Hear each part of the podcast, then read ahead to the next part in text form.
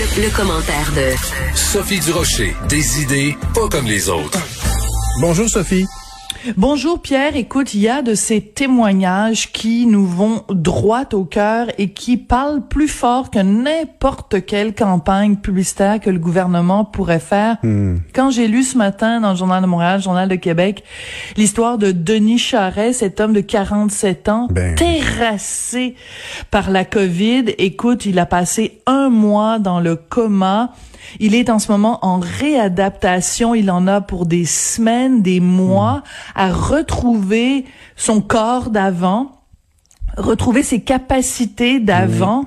Écoute, et je trouve ça extrêmement touchant parce que Monsieur Charret, qu'on salue, et dont on salue le, le courage et la détermination, euh, il a contracté la, la COVID-19 parce que sa conjointe est préposée aux bénéficiaires, donc euh, elle lui a transmis la COVID-19.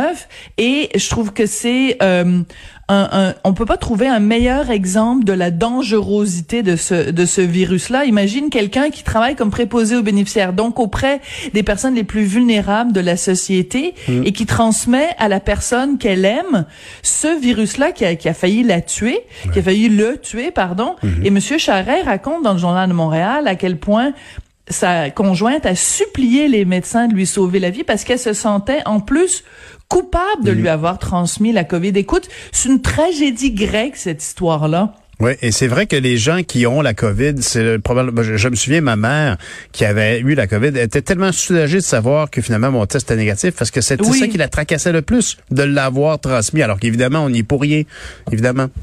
Mais mais c'est le drame humain qui se joue Oui. euh, dans tout ça. Donc j'invite vraiment tout le monde et évidemment bien sûr plus que tout autre les les covido sceptiques hein, Mm. on, on a connu les climato sceptiques mais on connaît les cli- les covido sceptiques Oui. d'aller lire ce témoignage là pourquoi? Parce qu'à la fin monsieur Charret dit la raison pour laquelle il a décidé de témoigner, il dit je raconte mon histoire pour sensibiliser les gens au danger du virus, peut-être éviter que certains n'aient à vivre tout ce que j'ai vécu.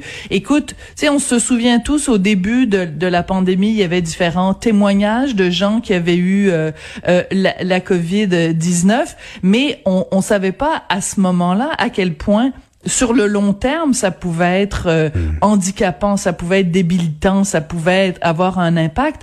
Écoute, Monsieur Charret, là, sa capacité pulmonaire était réduite quasiment à néant, ça va lui prendre des mois, peut-être jamais qu'il va réussir à retrouver. Et pourtant, capacité. ça ne suffit pas. Ça ne suffit pas à convaincre ces gens-là. Tu, tu, tu m'as déjà parlé aussi de Benoît Pelletier, qui a été. Oui, longtemps dans le coma. C'est incroyable. Et il y a les covidio, euh, les, les covido-sceptiques, pardon, ne semblent pas comprendre le message. C'est incroyable. Oui, c'est ça. C'est plus poli de dire covido sceptique parce que non, mais c'est aussi que ça donne rien de lancer des in- des, des, insultes. Et- et- alors que là, ce qu'on veut, le nerf de la guerre, c'est de convaincre les gens. Alors, euh, je pense que bon, on, on en a fait des blagues, les touristata, les covidio, etc.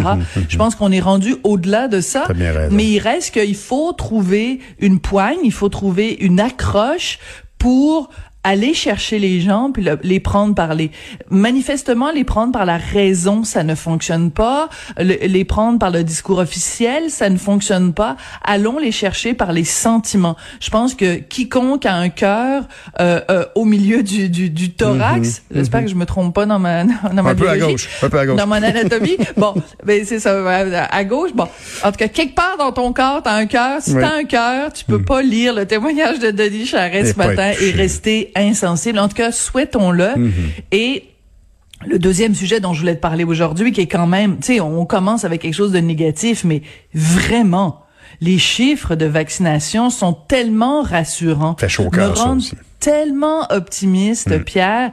Puis tu le sais, depuis le début de la pandémie, à quel point ça a été les montagnes russes. On a eu tellement d'occasions parfois de se réjouir, ensuite dans la même journée, parfois dans la même heure, de se, de se déprimer, de se décourager. Mm-hmm. Mais là, les chiffres de vaccination, on a rattrapé complètement notre retard parce que ça a commencé de façon vraiment poète, poète, poète, poète, poète. Là, la machine avait de la difficulté euh, à vrai. partir. Oui, tu sais, oui, quand tu essaies de partir blagues. ton moteur l'hiver, là, ça fait oui. oui. Et, l'analogie à la voiture, depuis puissante voiture, la, la Formule 1 qu'évoquait M. Dubé à l'époque, on a beaucoup ri, mais finalement, elle fonctionne très bien, cette voiture de vaccination. Ben, elle fonctionne très bien parce que, donc, l'objectif que le gouvernement s'était fixé de le 24, du, 24 juin, vraisemblablement, non seulement on va l'atteindre, mais on va le devancer. Mm-hmm. Écoute, qui aurait cru, quand on a commencé à parler de vaccination, que euh, on, on, on, en serait rendu à, à ce point-là aujourd'hui, le, le, le, 11 mai. Écoute, je voyais passer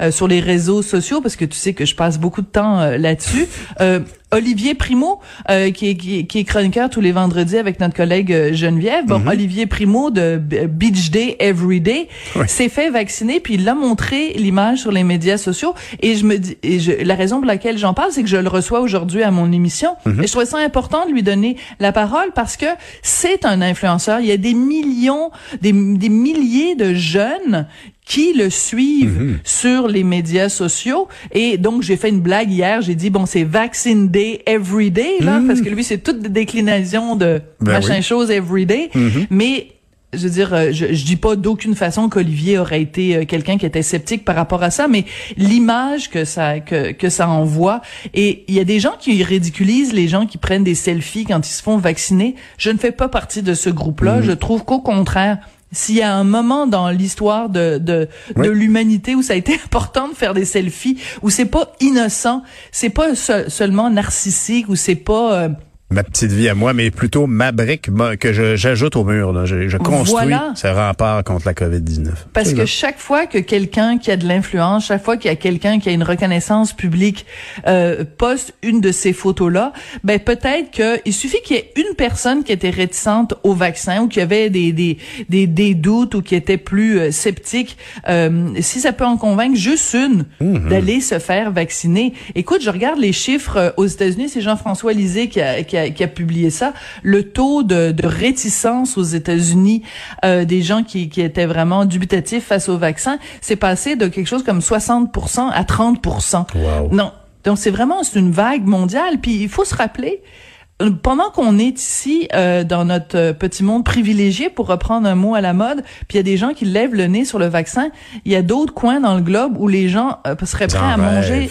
Ben écoute, je veux dire, on est là, puis là, ici, il y a des gens qui font la fine bouche, puis oh ben non, non seulement ça, mais ils font leur magasinage. Oh, AstraZeneca, ça me tente pas. Moi, je préfère que ce soit le Pfizer. Ah ben, vous savez-vous quoi? Je vais passer mon tour. Comment ça, tu vas passer ton tour? Ouais. Il y a des gens, ils, ils, sont en train de crever à pleine poche. Les problèmes de luxe qu'on a, ça, ici. Voilà. Mm. Et dis-moi, c'est donc, c'est la semaine des jeunes, cette semaine. Et euh, on, espère beaucoup voir, euh, justement, tous les jeunes.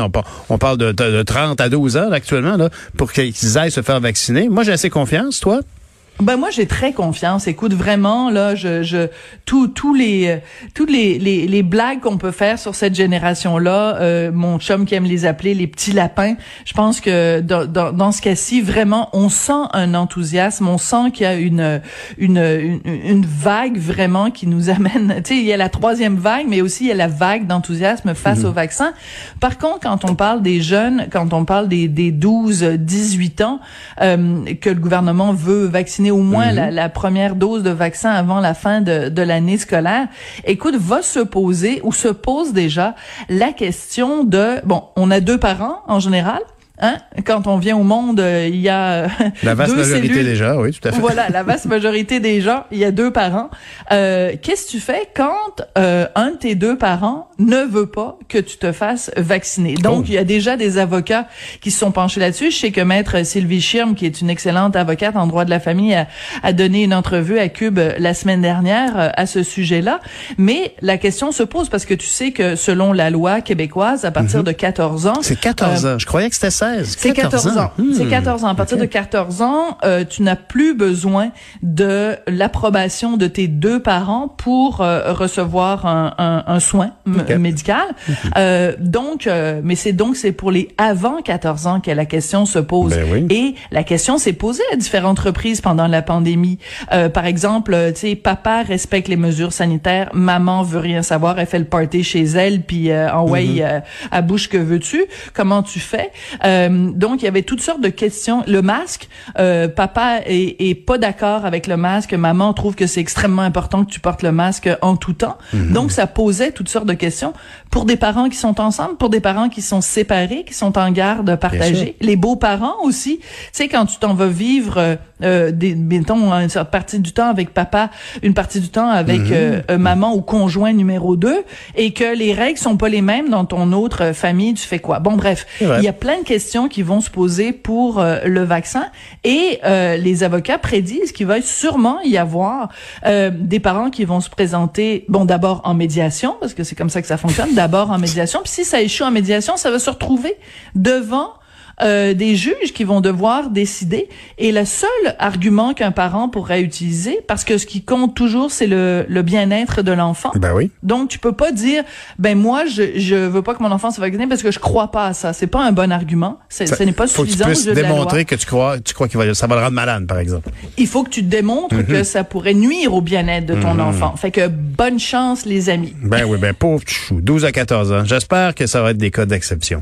Merci beaucoup Sophie. Ton balado est disponible dès midi chaque jour. on peut évidemment t'écouter à Cube Radio de 17h30 à 18h30. Salut, bonne journée. Merci, à demain. Bye.